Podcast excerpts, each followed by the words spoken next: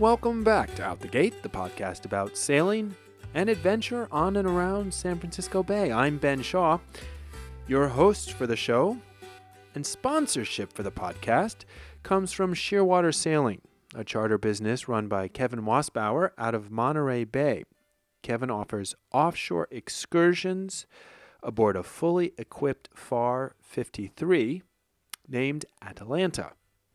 If you haven't heard it yet, you can listen to Kevin and me talk about his sailing experience and starting shearwater sailing in episode 85 of this podcast. And having sailed on Monterey Bay with Kevin aboard Atalanta, I can tell you she's a fantastic boat. Comfortable, safe, sleek, and fast all at the same time. Shearwater Sailing is coming north to San Francisco Bay at the end of March to attend the Sail GP regatta, and you could be aboard to watch the race. See the foiling catamarans from the special on water viewing area and possibly visit the race village. Also, Kevin just announced that he's offering an ASA 106 course, Advanced Coastal Cruising, April 8th through 10th.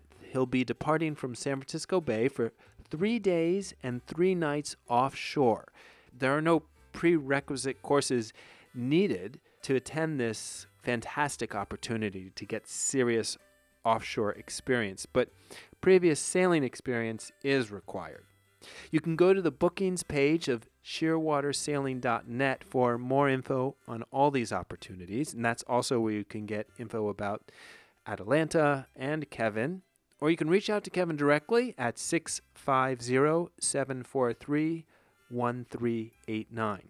You can also email him at info at shearwatersailing.net to discuss the possibilities of sailing with him.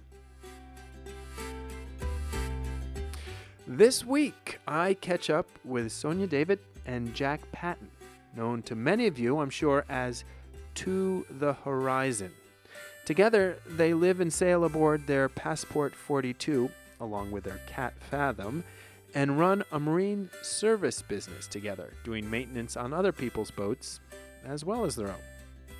We talk about how Jack and Sonia very consciously made this life on the water possible. We talk about a recent trip they took to the Channel Islands and their plans to cruise much further afield. So here we go. I am Jack Patton, And I'm Sonia David. and we live aboard our Passport 42 Gemini. And we also have our little salty cat named Fathom. Curled up over there on the settee. She had quite the morning. We were making breakfast and we heard a splash off the stern of our boat and Uh-oh. oops, she fell off the dinghy that was hanging on the davits and went directly overboard.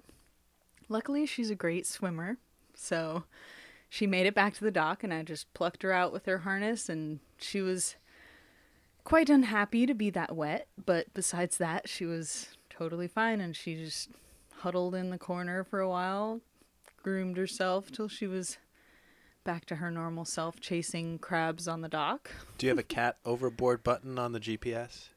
As opposed to a man overboard button? We, don't, but we we should. Could be a special procedure. Yeah, yeah, that's good. Always wearing her little harness. Huh? Well, we're sitting on your boat. She is a gorgeous boat. We're going to start with the shakedown cruise that you just had because you just came back from that. There's a lot to talk about here. But um, since that's fresh in your mind, you recently took Gemini down south to the Channel Islands and tell us about the purpose of that trip, and then I'd love to hear more about it. Well, last year we went down after not successfully getting to the Channel Islands the year before. We only made it to Santa Barbara. Um, but this trip was to explore all the places that we didn't see and extend it. Um, we installed a water maker. We installed satellite communications. We had now an arch to pull the dinghy out of the water instead of having to lift it out on deck or drag it behind us the whole time. We also have a new roller furler, which saves me from getting tossed on the bow and or not even putting up the sails because it's too much work. Right. So this was our shakedown cruise to first reward ourselves for working our butts off again this year, and just get out and use the boat and see what see what shows up as a no go or a go situation.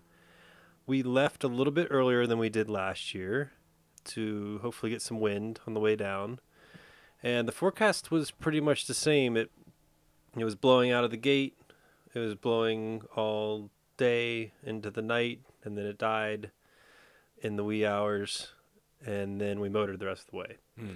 But we just one we did one fell swoop. We didn't try to stop at any ports, and it, it ended up being two days and almost by the minute. Yeah, it was it was very Huh.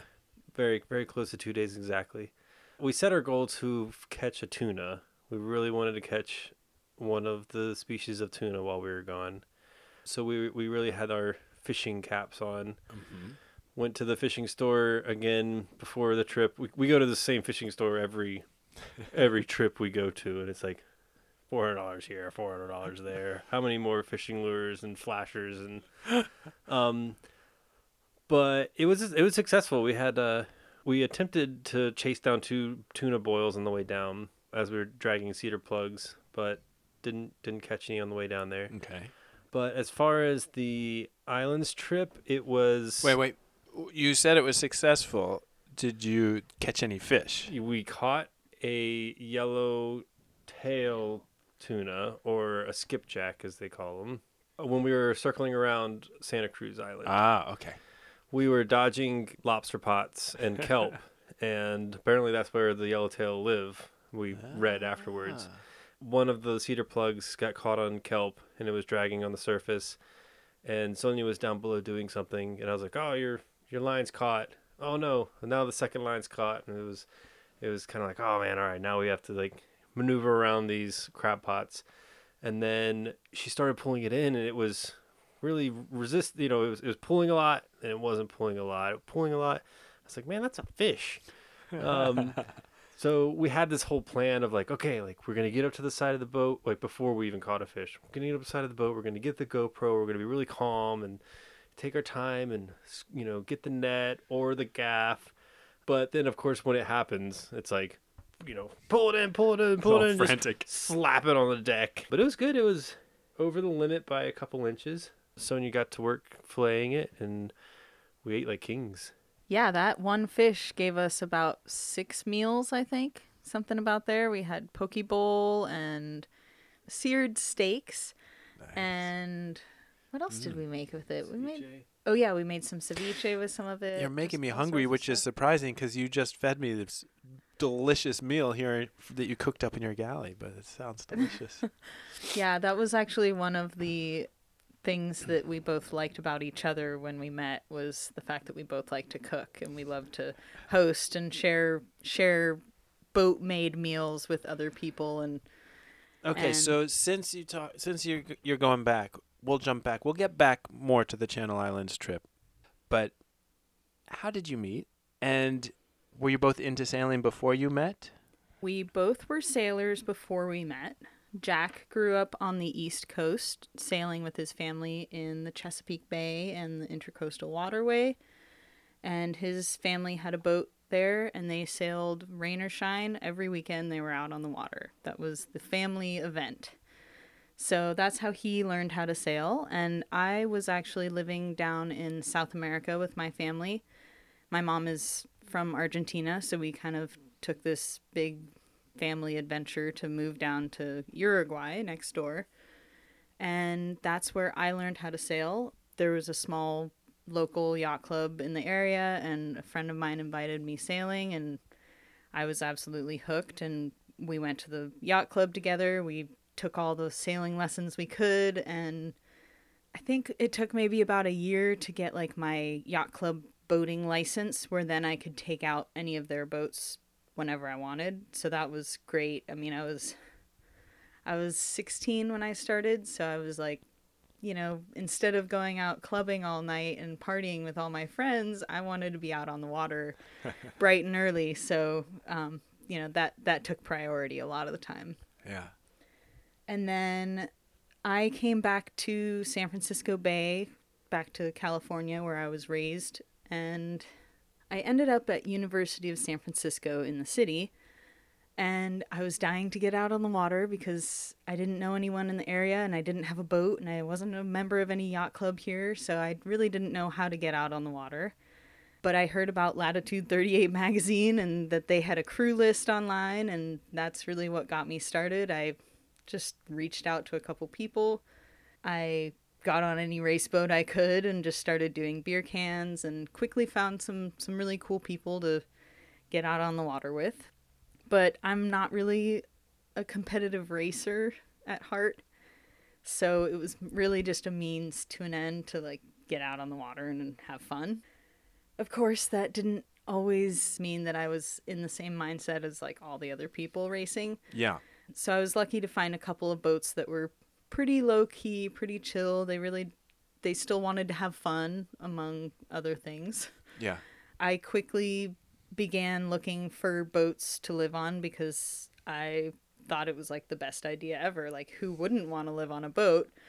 I loved the idea of everything having its own place, its own function, everything being small and simple and just being able to be on the water all the time was like a huge plus for me. Yeah. I met a woman who used to work at the office of Emery Cove Marina. We were kind of acquaintances, friends, and she invited me out sailing on Jack's boat one day. Hmm. So I just stopped by her boat to see how she was doing, and she was like, Well, we're about to go sailing on this new guy in the marina's boat. And then she kind of paused and she was like, Hold on. You and Jack need to meet. She kind of had like a like an aha moment where she was like, "Wait, I think you guys would really get along and he's cool, he's young, he's he's new in town and he's got a really cool boat. Like just just come sailing with us." So I was like, "Okay, fine. Like, you know, twist my leg, take me sailing on a Sunday, like why not?" I'll let Jack tell the rest of the story. We all went sailing. It was it was it was a full crew. We had like six people on board. What was the Um, boat? It was my first boat was a Hunter Legend 37. Um, her name was Spirit. She was a very tender bay boat, always reefed, always going above six knots. It was really fun. I don't even, th- even think I touched the helm that, that day. It was it was all my my crew doing everything else. Yeah, we went sailing. We dropped off all the crew, and then I had work for a couple days, and then I called Sonia, texted Sonia, and said, "Hey, you you want to go sailing? You know, I'm I'm off of work at whatever time." And she was like, "Oh, well, I'm I'm in the city working with with a friend doing a varnish job. Like, you can come pick me up there, and yeah, we'll, like we'll we'll go sailing." Um, and she turns to her friend, and she's like, "So, like, you you want to go sailing with us? Like, he's gonna come pick us up." So. I, I just poached a slip in, in San Francisco and and uh, Darius and Sonia walk over and, and he looks at me and I look at him and he's like, no, you're you're going sailing. Like this is a date. Like I'm not I'm not going with you. You know. so like it was like a, a gentleman's nod. Like yes, you you you're picking it up. I'm picking it up. Um, so Sonia puts down her varnish brush and we go sailing. Uh, and we go out the gate and we chase down tanker ships and we actually flew the asymmetrical spinnaker for the first time out there. And then, For a first date, for that's first date. impressive.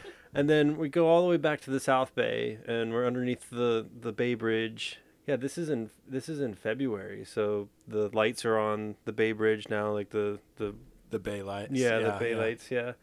And she calls her friend. She's like, you know, can I invite my friend out? You know, so I'm like, yeah, sure. Like, invite your friend out. Meanwhile, I'm I'm making dinner. I'm making pork chops and a salad, and we grill pork chops on the grill, and we jibe a couple times down the South Bay, and we turn around and pick up her friend at Pier One and a Half, and then I go back to the South Bay because that's that's the chill spot. you Yeah. know?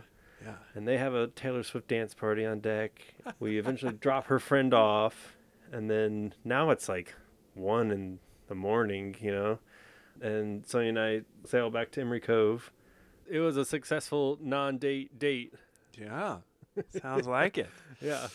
So, how much longer into the relationship did this boat, Gemini, come about? Well, we we had Spirit for three years, three and a half years, and then we were kind of growing out of the small tender boat. We dumped a lot of money into her. We redid the battery bank, redid the head. That was our first project as a couple. Was taking out all the head and holding tank and all that kind of stuff.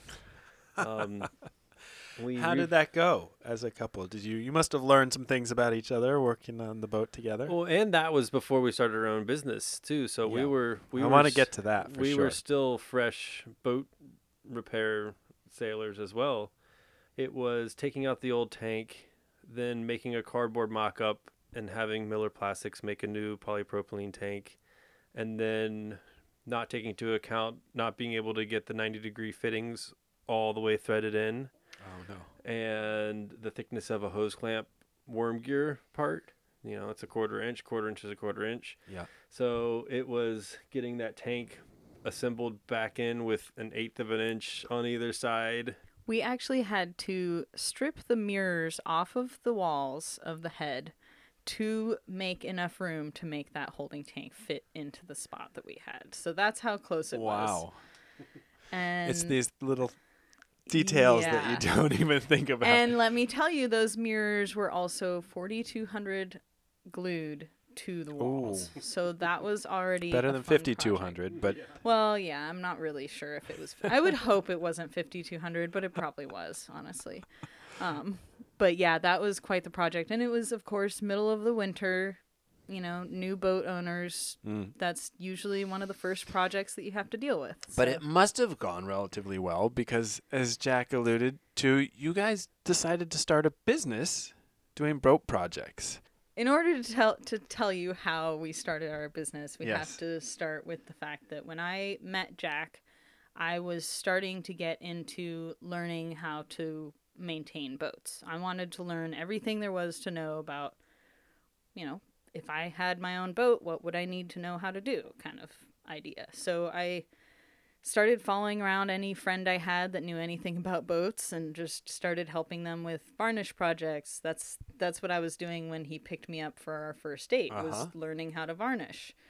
And I knew another woman who had a, a wooden boat who let me just follow her around and I learned about wooden boats and so I slowly started finding this passion of understanding all the nitty gritty details, not just the beautiful sailing days out on the water. At the time, you didn't have a boat. A lot of people are attracted to the romance of sailing. The reality is, you you're you're pulling out holding tanks from heads. Where did you get this interest of learning all this nitty gritty, how to do, take care of a boat? I think part of it was just my personality of like wanting to know how things are put together and how they work Mm-hmm. and and being as self-sufficient as possible has always been my my grandfather used to always joke that I would always say "Yo puedo," like I can do it. You know, he- my my grandfather from Argentina, he he always remembered that I was just always super independent and wanted to do everything myself. So it kind of sprung from that, but also I wanted to own my first boat. So I felt like ah. I couldn't afford to just pay someone else to do all the work.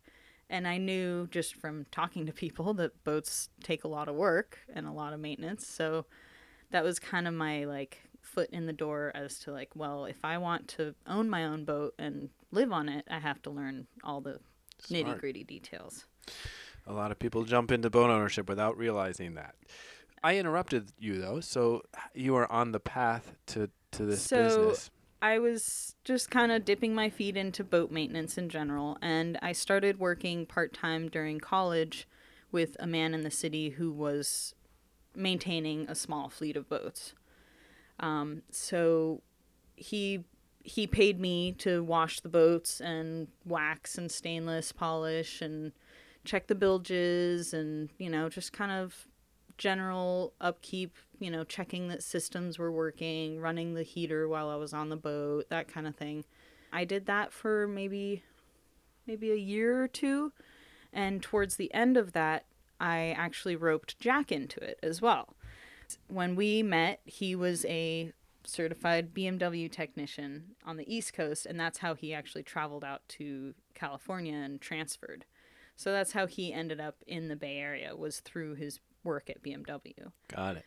Soon after he bought Spirit, his first boat, he realized that he really didn't want to spend as many hours in the shop as he was.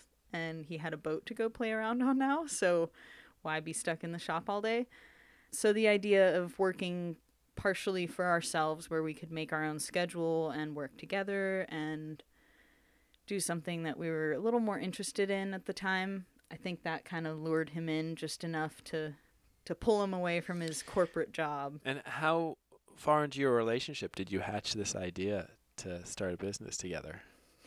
Within six months, I was living on the boat with him full time. I had given up my apartment. It was like we knew we we worked well together. We knew that we both wanted the same things and the first couple weeks of dating Jack was always like, "Well, she keeps talking about my boat, like the boat that I'm going to buy cuz I I didn't know where the relationship was going. So I didn't want to like put all my eggs in one basket. So I kept talking about the boats that I was looking at and was interested in buying and and he told me later down the road like i just wanted you to like my boat and we could just make it our boat you know so it it quickly turned into our boat and quickly after that i roped him into starting to do the the boat maintenance thing and that eventually turned into both of us getting fired in the middle of winter um, or laid off i guess um, but pretty much the the guy who was paying us to do all this work decided that he wasn't making enough money having us do all the work. So he laid us off in the middle of winter and we had no income because we were both working for the same guy. Yeah, that's and rough. we were kind of like, well, now what? There's a Trader Joe's down the road within walking distance. So we walked into Trader Joe's. Sonia had her interview. Then I had my interview. we said my boyfriend's going to come in after me and ask for a job. And we kind of got hired as a couple. Um. They asked, do you want the same shifts or do you want to be separated? Because sometimes I guess people don't want to hang out with their part- of them. yeah, sometimes a couple Right. doesn't want to hang out with each other all the time, but we were like, well, yeah, we kind of wanted to work together. We got to, you know, divide and conquer. We wa- worked through the winter until it started to get busy enough. Then Sonia got a job at Swensen's. Uh huh. Well, it, was a pay bump from stocking shelves. Then the season kind of changed, and I started to get a couple calls for a little bit of repair here, a wash down client, you know, down in the South Bay. I was like, well, not gonna, not something to write home about, but I think I'm okay. I think I can quit. So we walked into the office at Trader Joe's and quit as a couple. I don't know if they'll ever do that again. You kind of hire one person, you get two people, and then they both quit at the same time. You know. right. I didn't know- Um, but that was a big jump. It was it was all right. Let me take a huge pay cut from working for BMW. Now I'm washing boats. Now I'm not washing boats, and then it's let me run this o- our own business. And those first couple months were stressful as heck. Like yeah, I imagine. how are we going to pay the bills? That's you know that's that's a lot of repair work, but it just started to pile on. I mean, we had one guy in the South Bay that I worked on his boat, you know, almost every day for two months straight. It was one thing after another after another. You know, his um his Dometic uh holding holding or his electric head messed up and it had a uh, accordion baffle type system to pressurize the system Mm-hmm. and I come down to the boat one day and the, the baffles had cracked, so there was waste all over the ceiling of the engine room, and it was just it was just a mess. Yeah. And when I The only thing worse like, than working on your the shit on your own boat. yeah, You're literally working on the my shit on somebody. Yeah. So I think it was at that point I realized like these guys, and he never asked me cost for anything. He was it was. I realized that these guys just don't want to do it. Right. They don't have time. He was Yeah, a more- pilot. He wants to come down to the boat, use it as his crash pad, wants it all to work. So we, you know, we we made that that thing run tip top. I had a mechanic down to do mechanics work. We waxed it and washed it, did all kinds of repairs, um, and yeah, we kind of just jumped into it, you know, head first. Um, What a fantastic way to learn, Sonia. As you were just saying, wanting to learn about boats, but to take on projects and And I think what we realized pretty early on into starting our own business was the fact that like there are specialists in the marine industry for like everything you could imagine, but they only do that one thing. Hmm. And like I'm sure they do it really well, but it just means that you have to have like you know, 12 people on speed dial anytime anything happens, even if it's the smallest little thing. So we found that if we could be really good at finding the problems or, you know, keeping an eye on leaks or knowing if the bilge pump wasn't working or you know, testing all the lights on board and making sure they all work when you Yeah. flip the switch. Like it's all those little things that pile up that often just get get left by the wayside because who are you going to call to fix one light bulb? Right. But if you could if you could have one number to call who can either fix it for you or call the other guy to come fix it for you. You guys can be the one-stop shop. Yeah. You have the contacts. Yeah, and we and we quickly found our trusted technicians in the industry that we could hand work off to, which we do all the time. Like we we can't say yes to every job. And if we don't feel comfortable doing a project, we'll just straight up tell you like that's that's over our head or that's not our specialty. Here's a contact for someone that we trust to do the work for you Yeah. and that really that really got us to where we are today where we've we don't have to go out you know making craigslist ads trying to find work we don't have to go stock shelves at trader joe's anymore you know it's been four years now and we've we actually have someone else helping us with washdowns now which was a big upgrade this year You have an employee. Yeah she's she's starting out and she's just doing like the bare minimum um, just trying to help us with like the monthly washdowns Yeah. That's Um, exciting. and she's been great she has really like just taken the weight off of our shoulders and let us really flourish in the other aspects of our business that were not getting the attention it needed to really like work Yeah. um but yeah, it's it's come a long way from you know working night shifts at Trader Joe's and then trying to go to to that one Craigslist ad that someone responded to and seeing if it's even worth your time and you know there was definitely a big learning curve but Before we go any farther, tell me the name of the business so people so listeners know. so our business was named after our first boat Spirit so Okay. it's Spirit Marine Services Spirit Marine Services. And yeah and that's Just search- spiritmarineservices.com SpiritMarineServices.com. and Great. same on instagram or keep it simple Yeah. Yeah. Jack, what were some of the challenges in terms after that first hurdle of finding the clients and getting enough work? So it was uh, then overbooking. Ah. It was, oh wow, I have way too many appointments that I need to get to, and I'm gonna let down somebody. Yeah. So I mean that was immediate. It was like a week. It was like a light bulb. wow. Um, it was overbooking, and then realizing that the boat repair business is triple your estimated time and double your estimated cost, and you might be okay. yeah. um, and then it was, you know, turning off the computer at night, not sitting and scouring parts diagrams and, Mhm. you know, obsessing about invoices and the books. And so it was like, oh, I was working overtime in the shop all the time. And I wanted to get away from that. So now just let me just work overtime on my own business and constantly work and constantly work and constantly work. Yeah. well, actually, I wanted to ask about that because you still have projects on your own boat. I mean, you learn a lot that you can then use on your own boat, but is there, I mean, when you come back, I would imagine the last thing you want to do on your time off is tackle a boat project. You know, that's funny. Um, I actually find it the opposite. I have Ah. a, I, especially recently, I have a hard time getting out of my own boat and going and working and making money because I'm so wrapped up in the boat world. You know, Yeah. I just I want to fix my own boat and make her perfect.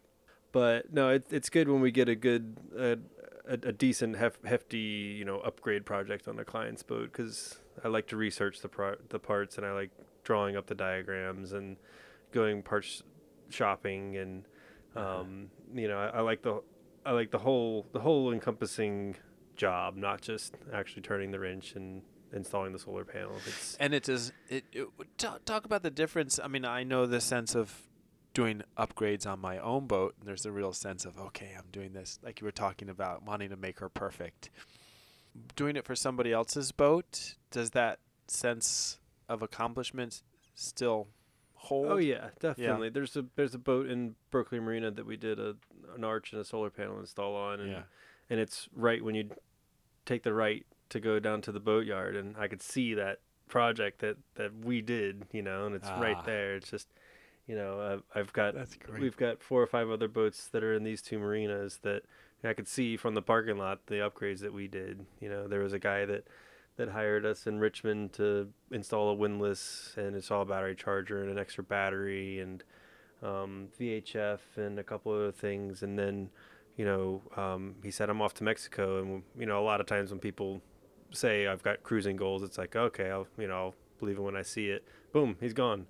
You know, so now we know that that boat's down in the Sea of Cortez and that, that Lofrans windlass is getting used. And, That's and we had to modify that design to raise the windlass off the deck. So I had to have pieces of starboard CNC'd and then, um, you know, so it was it was more of just a it was more than just just slapping the parts together. Which, as you were, we were talking thing. before. Um, boat projects are almost always that way, right? Yeah, there's some unique aspect to the boat, Right, yeah, it's- you have to. You can look at the engineering diagram and drawing, and then you have to engineer your own side of Yeah. it.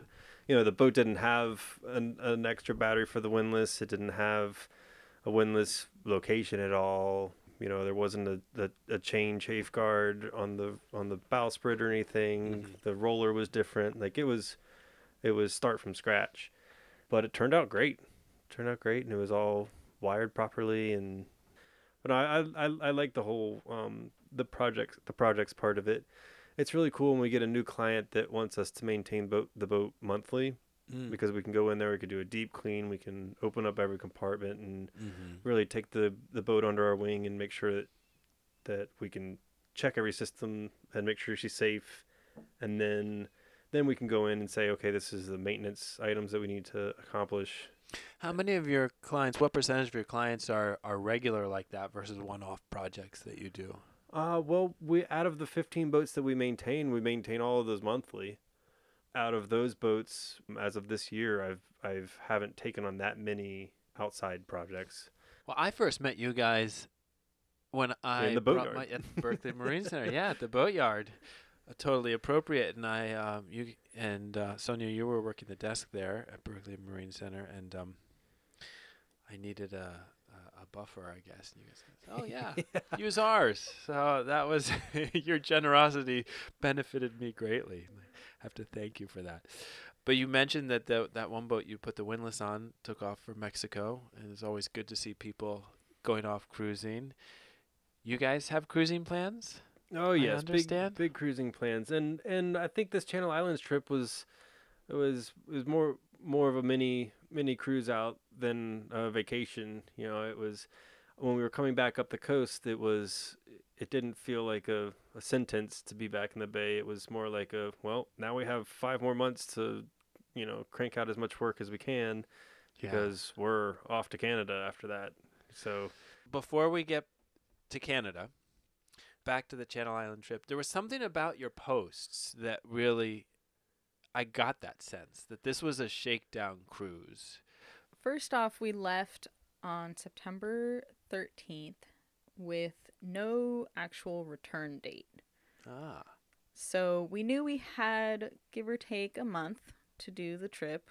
Jack had an appointment in the Bay Area for October 18th. So that was kind of our tentative, like, okay, we got to be back back to real life by then. But we didn't really know how long we were going to be down there. We kind of just said, let's go, and when it stops being fun or when we really have to come back, then we will. So it was the first first big trip we had while having someone help keep our business running, which was a big trial run. Um, so that was really awesome. Like that was again part of the whole shakedown cruise was how do we continue our business but also do the things we want to do on our own boat. Mhm.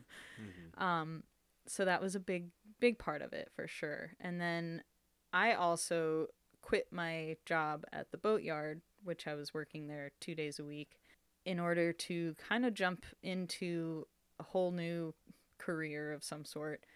Um, I started managing some social media accounts for a couple of marine businesses. So I kind of just started noticing that marine businesses in general are not always great at the whole online world. You know, y y- they can sell the most amazing marine hardware and the most amazing products and they they do exactly what they say they're going to do. But in terms of showing them off in the online space, they're a lot of the companies were really lacking in that. So I I kind of combined my forces and decided that that could be something fun. And you have experience uh, with some of that because you guys do videos uh, to the horizon is your yeah. handle, right? so we have a YouTube channel and it's Two the Horizon Sailing and it's T W O because you know there's two of us. There's there's a third little fluffy crew member, but she doesn't do much. Three to the hor- horizon doesn't Yeah. sound doesn't She- roll off the tongue. she hasn't hoisted any sails so we don't count her in our in our youtube title but yeah so we, we've had a sailing channel for a couple years now and we have a lot of fun sharing our trials and tribulations and success stories and also major failures um, you know just the learning curve of owning a boat of doing a lot of our work ourselves which you know we've we've tackled some really hefty projects that I never thought we would be tackling, but you know, it's a boat, so she has a way of throwing those curveballs at you. Um, so yeah, this this Channel Islands trip was really like a major shakedown cruise in terms of like how long can we sustain this and and what tweaks do we need to make to our income stream and to our lifestyle and to our boat so it was kind of the the trifecta of like will all this work together all at the same time Yeah. And Jack, do uh, are you feeling more confident, less confident? What did you th- come away saying? Oh, I need to do this to the boat because I know the the list is always there. Yeah, I'm, I'm confident that we don't get uncomfortable. Yeah. You know, we're always we're always cozy as hell. Um, this is a very cozy boat.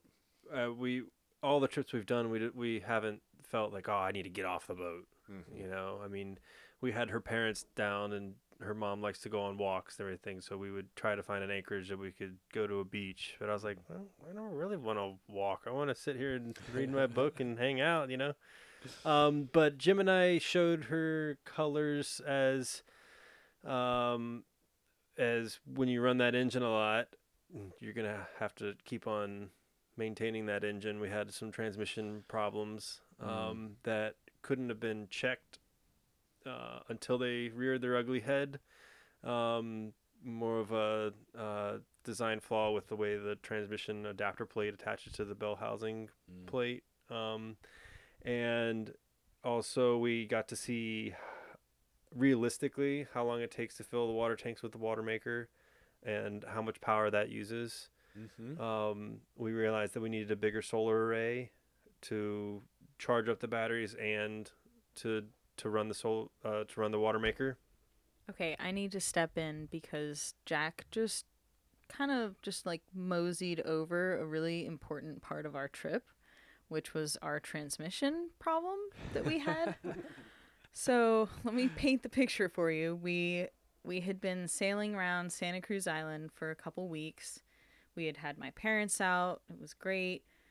Um, you know we took them to shore in santa barbara. We spent a couple nights there. Then we went back out to the islands and we were on the offshore side of santa cruz island where there are only a handful of anchorages. It's very, very remote. There's no cell phone reception on the offshore side of the island even our satellite communications when we were in the tucked in anchorages that we were at Mm-hmm.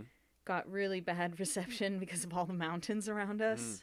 We had spent the night at Albert's Anchorage, which we spent a beautiful night there. It was calm, it was really peaceful. We had amazing stars.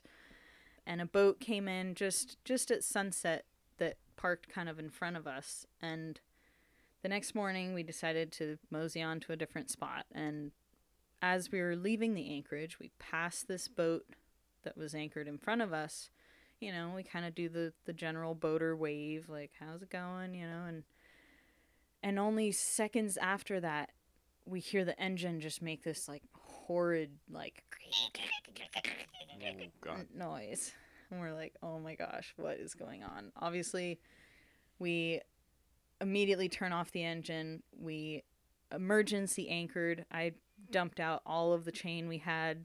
Just luckily, our mantis anchor set like a charm hmm. really easily and quickly, which kept us at bay so we could figure out what was going on with our engine. And as soon as we look down in the engine bay, we see that our transmission was virtually hanging off the engine. Like it was barely really attached anymore. Of course, the first thing you think is, oh crap, now what? We're stuck without cell phone reception. There was only about three knots of breeze, so we couldn't even use our sails to get anywhere. And so, of course, it means we have to pull out every every tool we have and every boat part we have and try and fix the problem. Luckily and unluckily, we had actually had this issue when we bought the boat. When we bought Gemini, she had a repowered engine that had less than 300 hours on it. In our minds, we thought, perfect. We won't have to worry about the engine for years to come. She was, you know, brand new pretty much. And we soon found out that there were a lot of corners cut with the repower and hmm. there were a lot of underlying issues we would have never expected to have on a 300 hour old engine. So we replaced all four injectors. We had a cracked heat exchanger. We replaced the the exhaust riser to make sure it had enough rise so we didn't have backflow issues, which of course was the first problem with the first engine that they took out of the boat was they had water Water backflow back, through mm. the exhaust elbow. But they hadn't actually fixed the design of the exhaust elbow to Oh. keep it from happening to the next engine. So, you know, we we slowly found all these different things that were happening with the engine. It's like having a heart bypass surgery and then going back and eating donuts for breakfast every day. exactly. So we did about eight months of work on the engine, and one of the problems we had was this crazy rattling noise that we couldn't figure out. And turns out, when we started taking the engine apart, we found that one of the bolts that held the bell housing of the transmission onto the adapter plate that connects then to the transmission. So there's like an inch and a quarter thick aluminum plate that becomes the cheese in the sandwich between the transmission and the bell housing, pretty Okay. much. That adapter plate is held on by four bolts that are mounted on the inside of that whole unit. So you can only access those four bolts from the inside of the bell housing, which means you have to mm. take the whole transmission off and apart, and then you can get those bolts. Well, one of those bolts broke and rattled loose and was shooting around in our engine in the bell housing. So that was the problem that we had originally on Gemini. Why do those bolts come loose? Good question.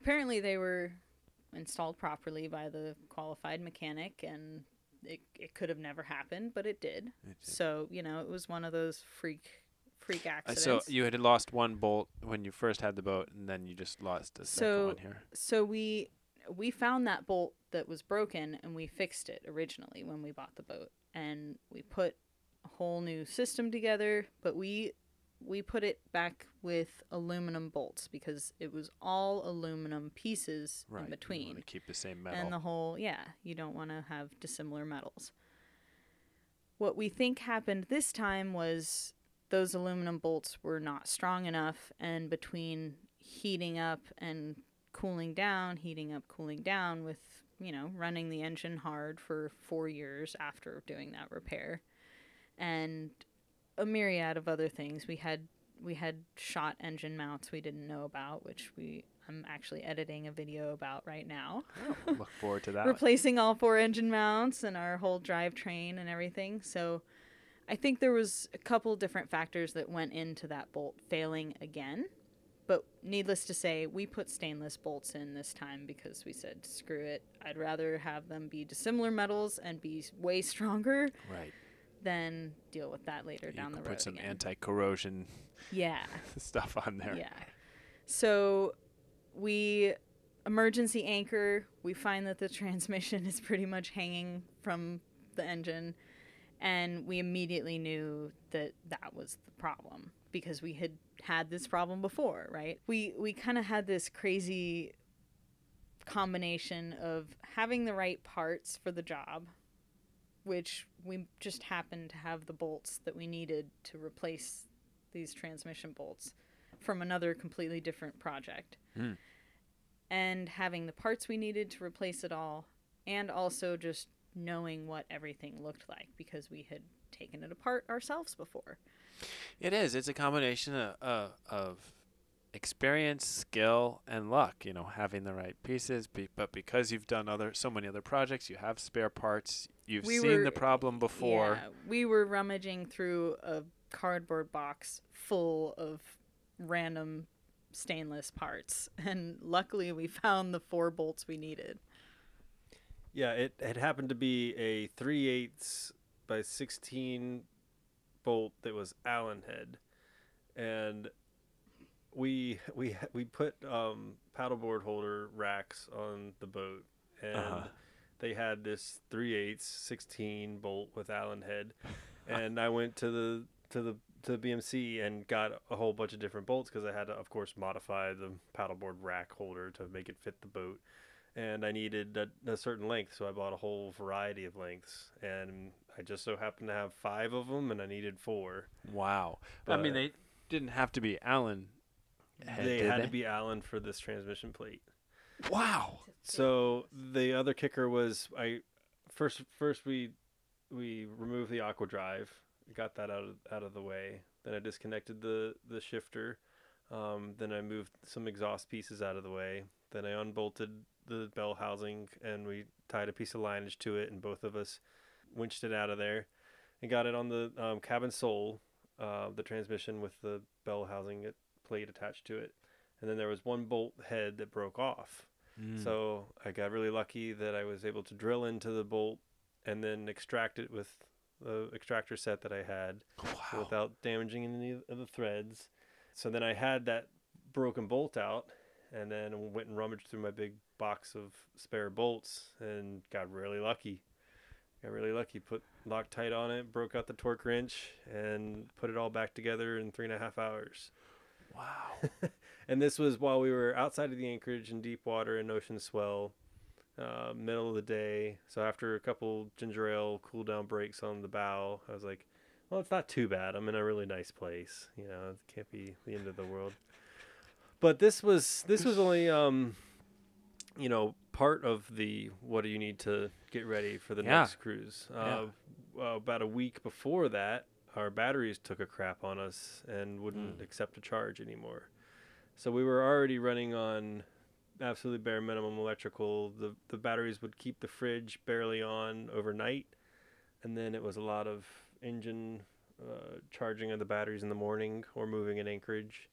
Um, and then right when that sun would go down, all the lights would go off. The headlamps would be broken out. We had a Luci light inside, and it was definitely camping. And I always brag to Sonia's parents, "Oh, we never camp. This is luxury. Like we, we don't, we don't skimp at all. You know, we're and we're of course, that's totally when they show up. They show up, and it's like, okay, you got your extra headlamp, right? You know, we were Don't keep the fridge open. yeah, don't keep the fridge open. Use the foot pump for the water. We've got our oil lamps if you really need them. You know, no, but this this trip was it was how much bait are we gonna use? How much fish do we need to catch to feed us? How much water do you use? So you, you you learned a lot from from this shakedown. What are the plans now? So the plan, the almighty plan. Um, we went to go. I won't hold you to it because I know cruising plans Yeah, are. yeah. It's it. I I think we can pull it off. I think I think it's okay to talk about. All right. Um, uh, I want to uh, circumnavigate Vancouver Island, Oh, wow. and we decided since we're up in these northern latitudes, we might as well go north before we go south. Um, and Sonia just did a delivery up to Blaine, Washington. So that was kind of our scope out the area, see which ports are acceptable, how bad is Cape Mendocino, how long does it take to get up into the Straits of Juan de Fuca. That is our goal. We want to spend the the summer up there it starts to get nasty outside the gate here in April, May, definitely June. So I think we're gonna leave leave here around um, beginning of April. Okay. So we'll do April, May, June, July um, to circumnavigate Vancouver Island, and really we could spend multiple seasons up there. I mean, it's there's so much to see. Oh, I've done a little sailing on the inside of Vancouver, Nanaimo, City, Right. but oh, I would love to see the outside. Right. Yeah, so supposed to be there's there's a lot of cool stuff to see. Um, we're really excited that our original owners of Gemini uh, reached out to us. They found our YouTube channel and, and emailed us a few years back, and they live up in the Seattle area. Oh, cool. So we've got to get up there, um, and and go meet them. And the boat was named Europa, so they always refer to her as Europa. um, but we hope that they approve of all of our uh, upgrades, and she's Well- changed a lot since uh, since they owned her. I'm sure, but she couldn't have two better caretakers. we try our best. Every every edition I do, I say, "Is this gonna be okay for Neil and Betty?" You know, like. Um, so so we'll do that through the summer. Uh-huh. We will come back down to the bay, make sure um, Spirit Marine Services is still doing its thing, and then head to Mexico. And the big timing thing is: do we beat the Ha-Ha or do we go after the Ha-Ha? Uh huh. Because I don't really want to be sailing with the Ha-Ha With the Ha-Ha. and we've seen the Channel Islands. We'll definitely go back um, for a, a couple more nights, um, but we'll probably say our goodbyes to f- her family in Santa Barbara, and then I'd like to see Newport Beach, and then yeah, then we'll then we'll get into Mexico. Nice. Um, and we have we have a couple repairs lined up that we want to do in Mexico. Mm-hmm. Um, and then things that are specifically less expensive down there, or what? Why Mexico? Uh, yeah, the California is so expensive for labor, Mm, um, and we need to do chain plates. Okay. Um, so I will probably take apart the cabinetry and grind out the old chain plates. Yeah. Um, but those guys are going to be able to make me new chain plates and get them installed. That's good to know. and while we're at it, I'd like to put a copper coat bottom job on, and Mhm. I don't want to do the sanding. yeah. Um, California doesn't allow you to media blast. Okay. but Florida and Mexico do. So I'm gonna we we just heard of a 44 foot boat that was down there in the same boatyard that had their bottom um, media blasted in three days. So what is media uh, blasting? sandblasting? Sandblasting. Okay. Yeah. So that would take me weeks to sand through Yeah. 30 plus years of bottom paint. Yeah. With the copper coat, as we all know, it's all about the prep, Yeah. and then it's equally as the application and the dry hull and I think that I'm just gonna have them do it because this yard has a reputation of being doing it. Doing it well, and it, and it lasts for It- a yeah, decade, right? Yeah, I mean we have we have friends that had theirs on for 12 years and they did a rough up application and you know it'll last them last them quite a while.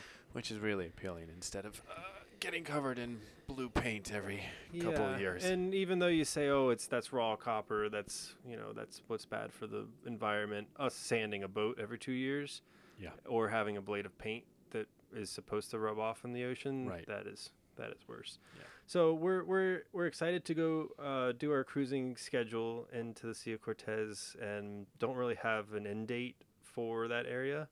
We're also excited to get new chain plates put on. That's the one down downfall of these boats in particular with all the cabinetry, especially with COVID. We don't really have that many, you know, pressing dates to get across the Pacific. Yeah. Um, we'll kind of see where that goes. It's one step at a time. one, one, yeah, one anchorage at a time. I love it. Anything that we haven't talked about that you guys want to mention, Sonia? if you trust your abilities and you trust your gut, which is something we've gotten a lot more in tune with, is like if something doesn't feel right, it's probably for a reason. Like listen to that. Don't just push through. Don't, you know, don't rush timelines. Don't push the weather. And most of the time, your boat will get you to where you need to go. You know, like you don't need a lot and you and you don't really know what you need until you've used your boat. Yeah. Like Right. from day one on our first boat, we were spending three nights out of our week sailing the bay, day or night, you know, learning how to identify the channel markers in between all the traffic lights on the East Bay and, you know, and figuring out what do you really need on board to be I think comfortable that's and safe. so key. And I was talking to uh, somebody else uh, recently raised that issue. I think it was Lin Pardey who who was saying, you know, so many people are saying, "Oh, I need this and this and this before I even go off." Get out there, see what you do need, yeah. see what you don't and- need. and that's kind of what we've tried to do with with both of our boats but with gemini in particular you know she was a big step up going into like the cruising boat world. Yeah, but she was very very bare bones when we bought her. Like nothing was really upgraded. It was hank on sails it was a manual windlass. No electronics. It was you know bare minimum everything. But her bones were really good. Mm-hmm. and she was well built and she was maintained properly to where she wasn't falling apart and nothing was rotten. And so we used the boat. Like the first, I think only a month after we got her, we sailed down to Santa Cruz for Thanksgiving and cooked a nine and a half pound turkey in our oven. and, you know, we found out that a nine and a half pound turkey was just about the limit as to what we could fit in our tiny boat oven, you know? But we wouldn't have known that if we didn't try it. So, like, just using your boat and using what you have and like trying trying the little coastal cruises that are in your area like we've been up to Drake's Bay we've gone down to Santa Cruz and Monterey and Half Moon Bay like it's just pushing your limit a little bit but also learning like what what you need to be safer to be more comfortable like last year on our Channel Islands trip we realized that after 2 days nonstop sitting at the helm, you really want some comfortable cockpit cushions. yeah. So this year, before our trip, Jack busted out our Sailrite and made us some Sewing sweet- machine, yeah. our sweet Sailrite sewing machine, and made us some awesome cushions. Nice. And our booties thanked us the whole way back up the coast. Everything from size of the oven for turkeys for Thanksgiving to uh, how sore your butt's gonna be. But that's what shakedown cruises are for, or just getting out there and doing it. Jack, Sonia, thank you. This has been awesome, and I look forward to following your adventures to the horizon and beyond. yeah. Thanks so much for having us. It's been great to Yeah. connect. We've we've followed your boating adventures from the day you you brought your boat across That's the right. country. You've been there from the very beginning. So Yeah. it's exciting to see you flourish into your new boating adventures as well. yeah. Wonderful. Thanks. Thank you, Ben. That's it for this episode. Hope you enjoyed the interview. See what Jack and Sonia have been up to lately at twothehorizon.com. That's T W O thehorizon.com. Or find them on Instagram and YouTube at the same handle. You can find me on Instagram at OutTheGateSailing or reach out to me via email at OutTheGateSailing at gmail.com. I'm Ben Shaw, host and producer of the show, and until next time, smooth sailing.